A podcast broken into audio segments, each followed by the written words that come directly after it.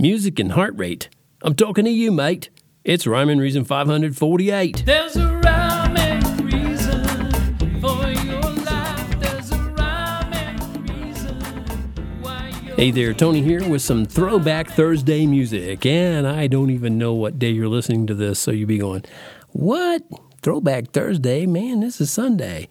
It's not even throwback. It's not even Thursday here where I'm recording this. But, you know, you you see that online, hopefully. You, you get what I mean, right? Throwback Thursday. So the reason I'm bringing it up is I started thinking about this song, or the song popped into my head, really, and I started thinking about it. It's a song actually from back in nineteen eighty-three, a real catchy song by a new wave band called The Fix. And so I started kind of, I don't know, forming an article and then figuring out what I was going to do to record this, and and uh, it just one thing led to another. Oh, did you hear that? That little segue? That's the song from The Fix. One thing, one thing leads to another one thing. Remember that song? That was a cool, I, I like that song. Well, if you're old enough to remember that song, I'll bet it's in your head now, right? But I'm I'm bringing it up because of some things that I read about music and heart rate. Yeah, I read about... Uh, music and heart rate because of my own heart. My nearly three-year-long ordeal with sinus and lung problems has left me breathless a lot of times, and it's not just a figure of speech. I don't mean that in some charming, romantic way either. I mean literally breathless, and, and at least the feeling that I'd lose my breath or that I was losing it. And, you know, there's a lot of stress involved when you feel like you can't get enough air or you can't breathe.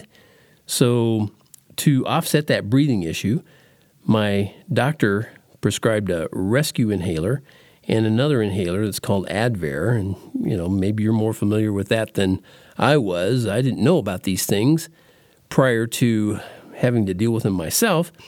But they're actually steroids, um corticosteroids, to be more exact, and they're supposed to help reduce inflammation in your lungs. But the trouble is they can also increase your heart rate, and that's happened to me now. It's happened to me several times, and, and actually it's starting to be a little bit more regular because I've been using it longer, and I'm working toward getting off of this. Hopefully this is, you know, a temporary thing, but I can tell you, when your heart races at about one hundred forty beats per minute and you're just sitting there, it can be pretty stressful. You know, it's not like you go out and run some, you know, hill. Like I used to be a runner when I lived in Atlanta, Georgia. I ran the Peachtree Road Race, and and there were some big hills there that I challenged myself with to work up to running. And, you know, when you get to the top of the hill, man, you're you're really gasping for breath, and your heart rate's way up there. But you expect that, right? Because you're exercising, you're you're you're straining the heart in a positive way.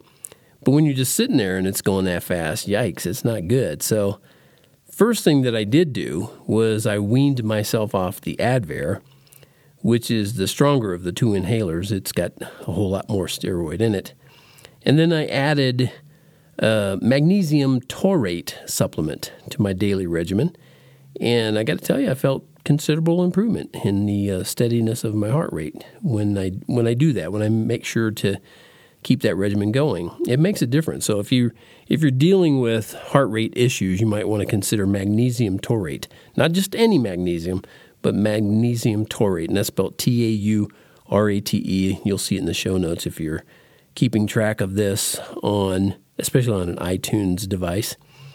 Anyway, but I kept using the rescue inhaler, and I still do, because there are times when the airways into my lungs feel like they're just going to close down completely, and it's just so weird. You know, start coughing, and then suddenly it just kind of closes up.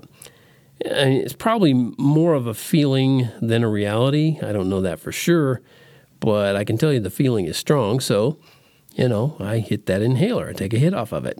And sure enough, during uh, the past couple of weeks, I found that I was using the rescue inhaler more often because those breathing shutdown feelings are happening more often. And I got to tell you, it's no fun waking up in the middle of the night with a feeling that you can't catch your breath. And when you can't breathe right, your heart rate increases. And then you got to do or or take something to help that. And like the song says, one thing leads to another and back again. So in the wee hours before I uh, came up with this content, I brewed myself some coffee, which is a natural bronchodilator, by the way. And then I opened my bottle of peppermint essential oil, and I got a little on my index finger, and I tapped it onto my mustache. And I have a good, uh, substantial enough mustache that uh, that works. It works kind of like a, a little uh, launching pad there. And between that coffee and peppermint, uh, I was able to open my airways at least enough to hold off on the rescue inhaler. So I'm able to breathe well enough and relax enough to look up more ways to keep my heart rate in control. And wouldn't you know it, and it makes total sense to me, music can be a good heartbeat medicine. I found one article that even laid out a B P M, or beats per minute, regimen for the day. It said to start your day with music around the one twenty, one twenty beats per minute mark, and that should be easy because many, many of the pop songs, maybe most, are in that rhythmic range. And then let's say you walk to work, okay? I know a lot of people don't, but let's say you do. That same beat per minute, one twenty beats per minute, is, is good for that too. And if you have to deal with a, a steep hill or a strong headwind, you might want to kick those beats per minute up to one sixty. That's in the song, in the music, because your heart rate's going to go up there too. And if you work inside, you know, maybe a little more mental than physical work, instrumental music in the fifty to eighty beats per minute range should keep you focused and productive. And you can look up um, uh, music from, you know, the masters, like I have mentioned before, with Beethoven, Mozart, those guys, Haydn, Chopin, all those guys. They have plenty of music that fits into those beats per minute category, probably even some smooth jazz, and I like that. Then if you're one of those motivated people who fits in a, a workout during the day, the recommendation is more upbeat music. So look for songs in the one twenty to one sixty. Uh, that sounded weird. one twenty to one sixty beats per minute range. And you can think of it this way, really. It's just more beats means more times you move your arms and legs, okay? So you're gonna you want to move your arms and legs a lot, you know, speed it up. And the article I read even recommended music in the one twenty beats per minute range for when you eat. Apparently, faster music tends to make you eat too fast. Go figure. And it's a good idea to find music that matches the meal. And way back in twenty fifteen, I talked about how businesses messed this up. You could see that as a link in the show notes. But when you want to or you need to slow things down and reduce stress, find music in that fifty to eighty beats per minute range again, and make it instrumental music so your, your brain can focus on your body's needs instead of lyrics. That's a hard time for me. You know, I get I hear words and I want to focus on them. I want to see what it's saying. And finally, they say that you can actually get stress-free sleep by listening to instrumental music around sixty beats per minute, and that's like listening to really the tick-tock on a watch, you know, one beat per second. And that coincides with most people's normal, regular heartbeat. So that makes it a good rhythm for your heart.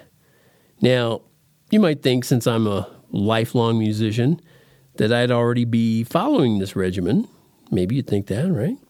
But you'd be wrong. I don't follow it, and I never have. But not for any particular reason other than I just never have. So, to be upfront about it, I probably still won't follow this regimen. Not because I disagree with it, but because my musical self would tend to focus on the music more than whatever I'm working on. And that's why, unlike many other writers, I don't tend to listen to music when I write. I know, freakazoid, right? So there you go, a great little music and heart rate regimen for your health. And like I said, it may fall into that category of do as I say, not as I do, but If you do it and you, you find out that it works great, let me know. I'd love to hear about that. And I'll tell you, as far as me, every beat of my heart is important, and every breath that I take is too. So I need to be sure it's all working, and I recommend the same for you. Thanks so much for tuning in to this musical heartbeat music. And remember, one thing, one thing leads to another. Oh, and remember this too. Life has rhyme and reason because God made you. There's a